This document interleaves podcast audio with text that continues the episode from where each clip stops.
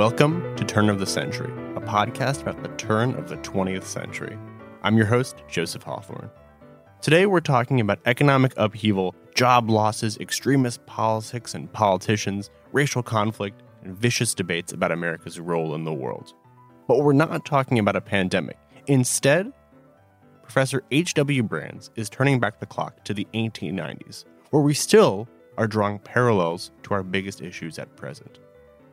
The quote unquote reckless decade was a period of violent tension between rich and poor, white and black, east and west, capital versus labor.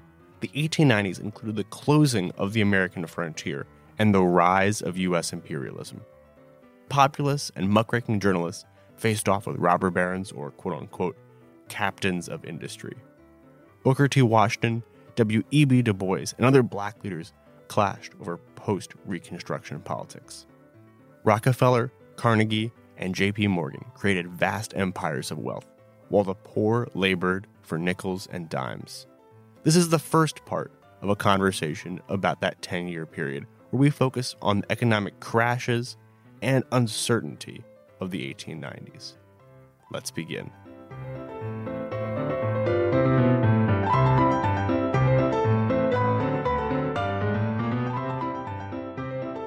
This is Joe Hawthorne with Professor H.W. Brands talking about a little bit of the backstory of the 1890s and the time leading into our episodes in 1900.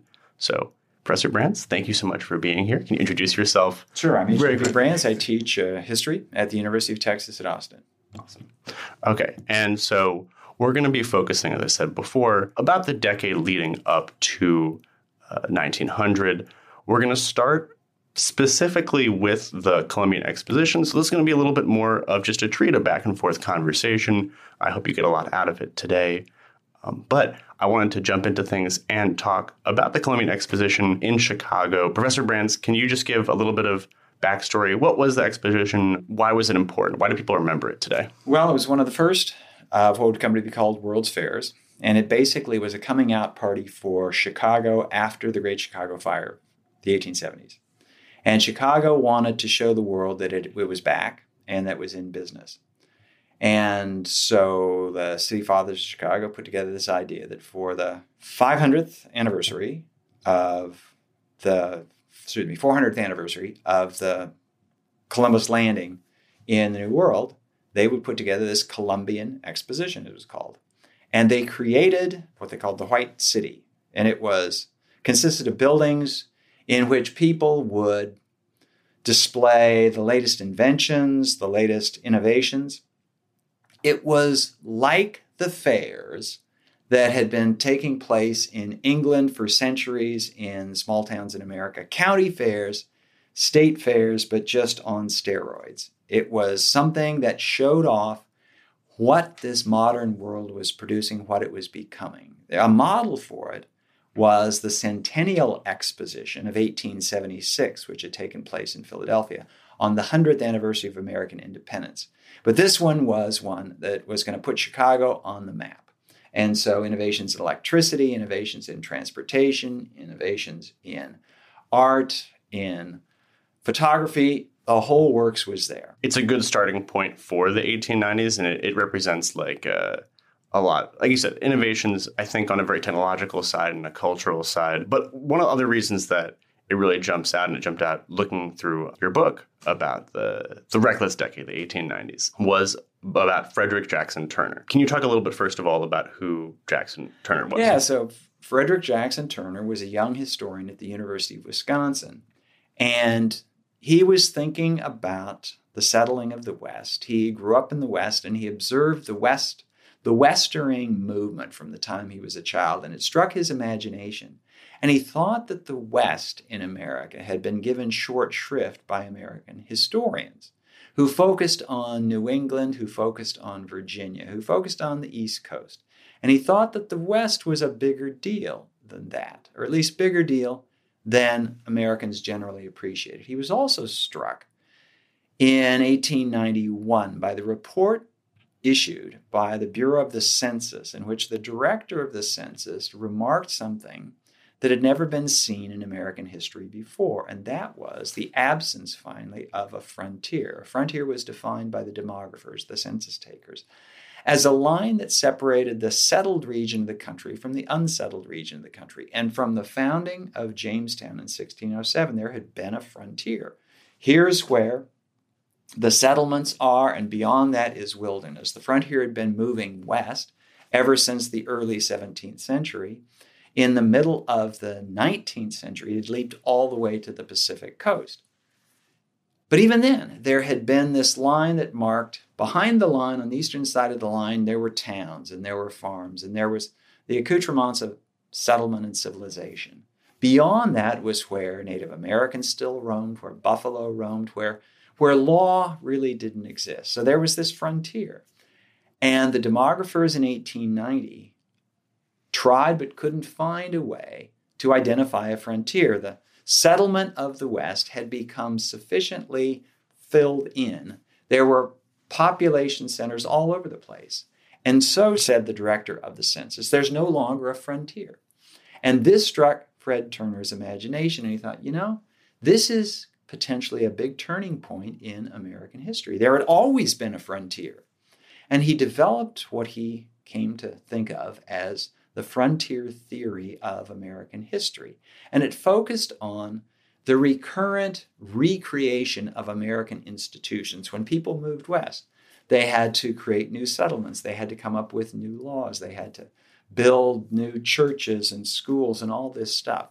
So, this recurrent recapitulation of the original experience was something, Turner said, that characterized the United States, characterized the American character. And now that there was no longer a frontier, suggested Turner, things would be different. And this caused a certain psychic crisis in America because Americans had always been used to the idea that there was this area out to the west where if things get bad enough in the east, we can go and we can start over again. But that no longer seemed to be the case. Americans had long feared that one day they would become much like Europe, the, like the nations that most of them had fled on coming to America. And the thing that differentiated America from Europe was this generous bounty of land, these places you can go to start over again. If you were if you were poor and didn't have much opportunity in France, well, if you was going to stay in France, there's nothing you can do. You're kind of stuck. In America, you could always go somewhere else. Not that most people did, but the idea that you could was a big deal. Now, now it looked as though that, that idea was no longer, it's, it's simply that release valve was no longer going to be available. That was the interpretation that Turner put on it. And Turner's academic paper it was delivered to the annual meeting of the American Historical Association, a professional historian speaking to other professional historians. But it really caught the zeitgeist of the time. And within a very short space of time, Frederick Jackson Turner became one of the most celebrated, one of the best known academics in America, precisely because this idea that this first phase of American history is ending and there's no longer a frontier, this seemed to match the kind of anxiety that was in American cultural life at the time for reasons unrelated to this. But it, it gave people, gave Americans a way to put their finger on this angst that they felt. Can you actually talk a little bit more about that anxiety and where the frontier theory kind of fit in that? And I'm curious, do you think that it's, um, or do you think that it was more of like an elite, wealthy anxiety, or you think that it was kind of shared among? Uh, no, the anxiety actually started at the grassroots. For 25 years, farm prices, farm commodity prices had been falling. Mm-hmm. Farmers found it harder and harder to make a living, to pay their debts. And they didn't know what was causing this. They sometimes thought that it had to do with changes in the money supply. Sometimes they thought it had to do with the monopoly um, vendors that they were dealing with. But they knew that life was getting harder. They knew that there were people in the cities who were rich beyond the wildest dreams of farmers, even while farmers were having a harder time getting along.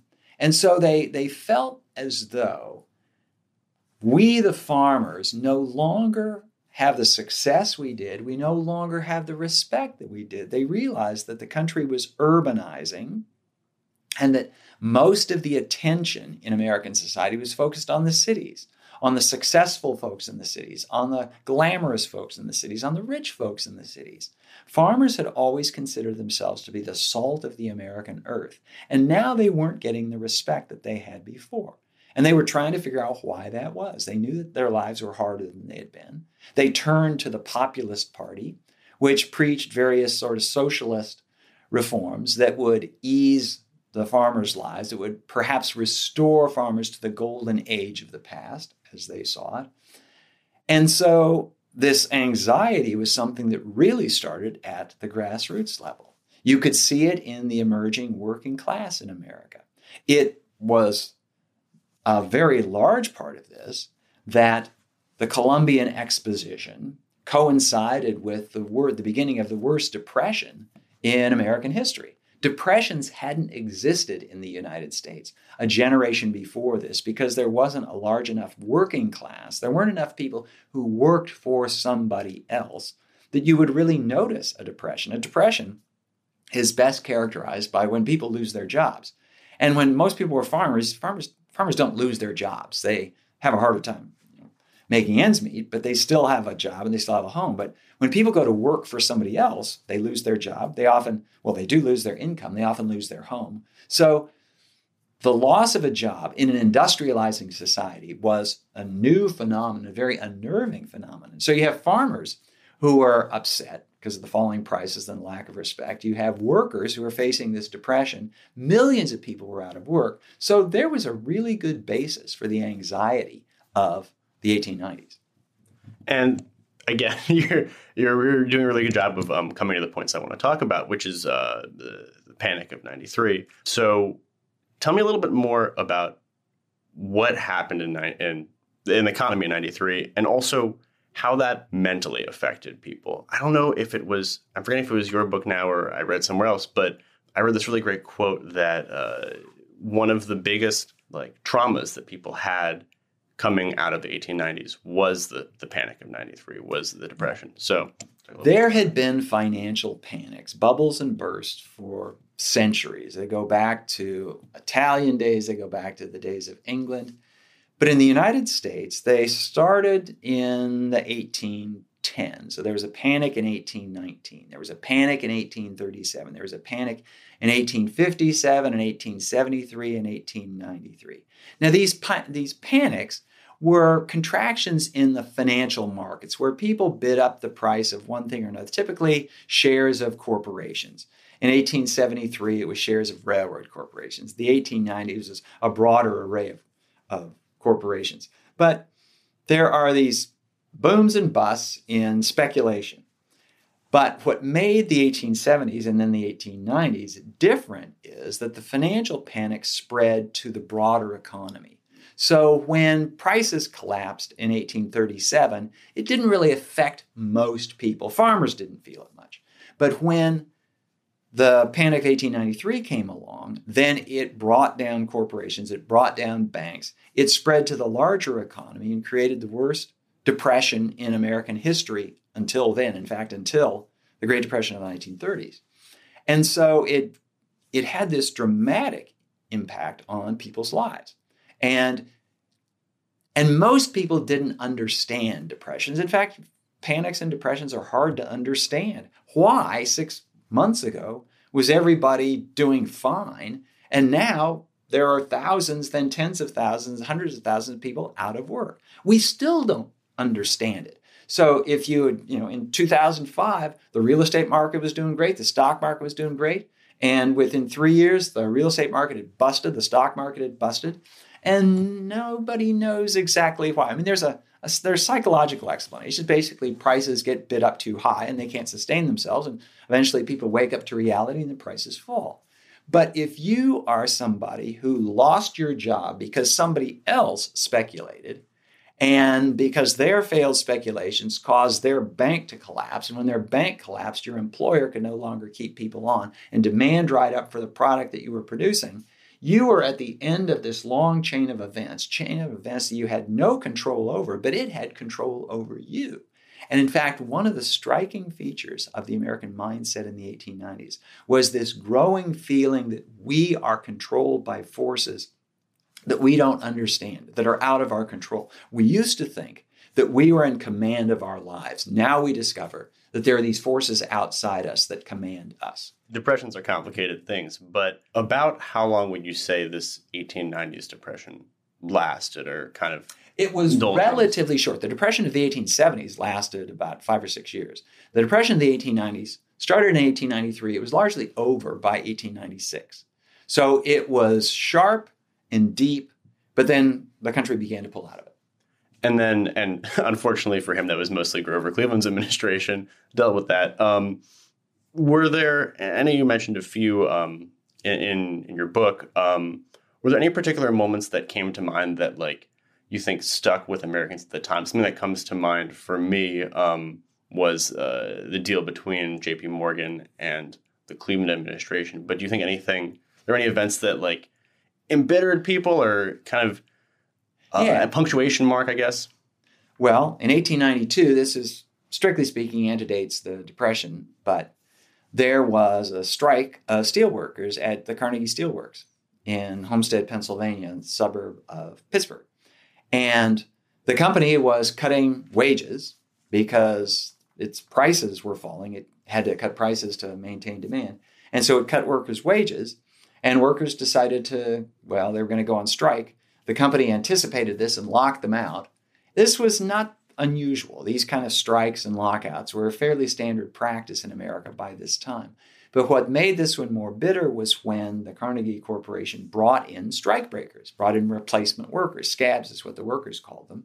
And violence broke out, and people were killed in the, the shooting between the workers who believed they were defending their jobs and the Pinkerton detectives, the private security people who were brought in by the company. And this seemed to this seemed to connote that America was at war with itself. These are Americans shooting at each other, killing each other. It took Americans back to the bad days of the Civil War. But this time it wasn't over politics, this time it was over economics. And it really seemed to be not North versus South, but management versus labor. This was a class war. This was at a time when socialism in Europe had never been stronger. And so there were socialists in America who thought that this was a class system. There's a working class, and the only way the working class can get what it deserves is to take arms if necessary. So that was one of those moments when Americans thought, boy, this is not the country I grew up in. Then there was a moment that much more peaceful, but in 1895, when J.P. Morgan had to bail out the U.S. Treasury Department, the government's gold supply was dwindling dramatically. And the president of the United States, Grover Cleveland, had to turn to the not the wealthiest man in the United States, but the most powerful money man in the United States, and get bailed out. And Morgan got together a, a syndicate of investors, and they loaned. They made an emergency loan to the U.S. government, an emergency loan of gold. And Morgan effectively rescued the United States from bankruptcy. He made a profit on it. He expected to. He was in the money business to make money. He declined, well, he refused to reveal how much money he had made. And because of that, but also because this rich guy could come in and save the American government. To many Americans, that just seemed wrong. That one person, it wasn't just Morgan by himself, but he represented that and he seemed that to most people, that one guy had enough money that he could rescue the government of the United States, that the biggest capitalist in the country was necessary to come in and rescue American democracy from failure. That just seemed to turn things on their head. So I was also um, and I want to basically jump off of that. I was um, reading uh, your book from the 90s when it was initially published. And you were, I think, in the introduction, kind of comparing the 90s to the 1890s. Yeah. Um, yeah. So, you know, there's always analogies you can make in history right. the present day. Do you feel like now is a particularly good time, or like the early 20th century is a good comparison with the 1890s? Um, you feel like there's well, special overlap? There is there? certainly a broad feeling that Wealth inequality is worse now than it has been in quite a long time. quite a long time since, well, maybe the 1890s. There was this striking growth of millionaires. Millionaires hadn't existed in America before. And furthermore, they they were more visible they, than they had been. There had been wealthy landowners. George Washington was probably the wealthiest man in America in his day. But and he so he drove a fancy coach and you know he had a bunch of servants, slaves because he was in Virginia.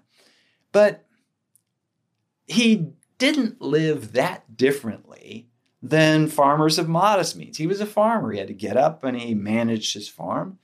He didn't build this giant mansion. Mount Vernon is nice enough, but it's not ostentatious in a way that things were in the 1890s. There was something else too, and that is that people could understand that George Washington made his money because he was a farmer and he, he he wasn't plowing the fields himself, of course, but people understood what he did and, and why he was wealthy the way he was.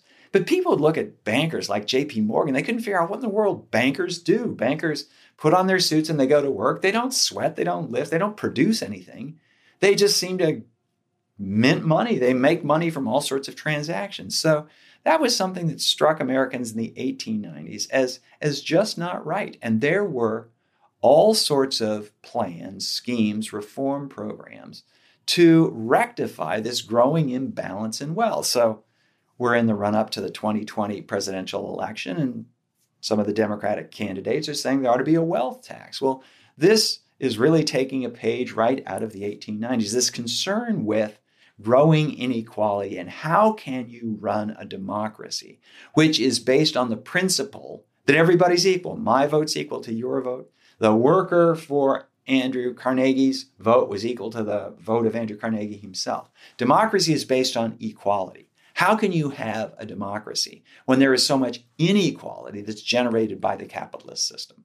And then you you also mentioned before briefly about socialism and organizing and things like that. So going back into the 1890s and really into the early 20th century, can you talk a little bit more then about some of the different uh, call them activist or labor movements. Um, so what I'm thinking about is, on one hand, there are unions, but there's also um, socialists and anarchists and uh, people. There's a lot of different, um, I guess, for a better uh, lack of a better word, activist groups. I'm trying to think of a word, but yeah. there are lots of people who are demanding change, right? And some of them demand change within the political system. So the Populist Party, formerly called the People's Party, advocated change through the political system. Elect new people, and they will enact these reforms. There will be a graduated income tax. There will be nationalization of the railroads. There will be a scheme whereby people can borrow money more easily. There will be all these reforms, but they were within the system. Right. So the populists would give rise to the progressives, who were also reformers. They weren't revolutionaries. They didn't want to blow up the system. They wanted to change the system. The populists were mostly based in the countryside. These were this was a movement of farmers. The progressives, they were based in the cities. This was a movement of the emerging middle class, white collar workers. And they too had their ideas, but they were going to work within the system. Then there were labor union organizers, activists. They were going to work not so much within the political system, but within the capitalist system. The labor union organizers accepted the inevitability of capitalism. There would be owners and there would be workers. And what they wanted was summarized by Samuel Gompers, who was the leader of the largest labor union at the time, Labor Union Association, the American Federation of Labor. And when he was asked, So what do workers want? He said, More. And they just want more of wages. They don't want to overthrow the system. But there were groups that did essentially want to overthrow the system. There were socialists who wanted the government to take over more of the productive enterprise of the country.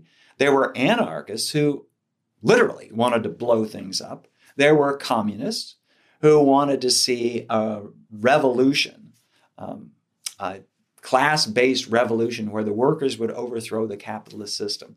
So, in all of this stuff, there was this feeling that things aren't working, things are not moving in the right direction, and something needs to be done about it. And then when does progressive or the idea of like being a progressive start to take mold? How would you kind of define that um, diverse movement? So the progressive movement really had a three stage life, four if you want to add a little bit at the end. It emerged in the cities during the 1890s because the cities seemed to be, many cities seemed to be cesspools of political corruption.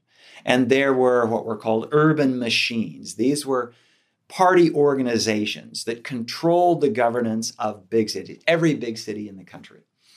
And the progressives at the city level did their best to regain control of cities, to make sure that the cities were governed in a democratic way. They often discovered that their best efforts at reforming the cities were frustrated by the fact that in the United States, city governments are typically creatures of the state governments. It's the states that set the rules for how the city shall operate. And so when the progressives got to the point where they could reform cities, then they would be foiled, they would be frustrated by corruption at the state level. So, in order to effect their reforms of the cities, they realized they had to reform the states. So there were progressives in various states around the country. And then they discovered that there were problems that even transcended states. So problems with consumer safety, for example. So, to a greater and greater degree, Americans were eating food that was processed, produced beyond their control and beyond their sight. So the meatpacking industry was scandalous for its unsanitary conditions. Well, the meat packers, the big ones in Chicago, they were more than just the state of Illinois or the city of Chicago could deal with because they had customers all over the country. So to to improve health standards in the meatpacking industry required national reforms. So the progressive movement starts at the city level, it graduates to the state level, it then finally emerges at the national level right at the beginning of the 20th century. And it becomes noticeable at the national level primarily when Theodore Roosevelt suddenly becomes president in the autumn of 1901 upon the assassination, the death by assassination of his predecessor, William McKinley. So Roosevelt is the first progressive president. He's also very loud and boisterous in promoting his progressive agenda. So, national progressives now, for the first time, have this spokesman, somebody that they can rally behind. And I'm really glad you brought up uh, Theodore Roosevelt. I think it's impossible to talk about the era without talking about him. Would you, would you say that most progressives were kind of from Theodore Roosevelt's background, more more privileged individuals? Um, Theodore Roosevelt connected. was wealthier and better off than most progressives, but he was not uncharacteristic. So he was well educated. He was college educated. A lot of progressives were college educated. He he had to worry less about making money because he inherited enough um, than other progressives. Most progressives worked. But the thing that characterized progressives was a belief that the problems of democracy could be solved primarily by the application of greater democracy.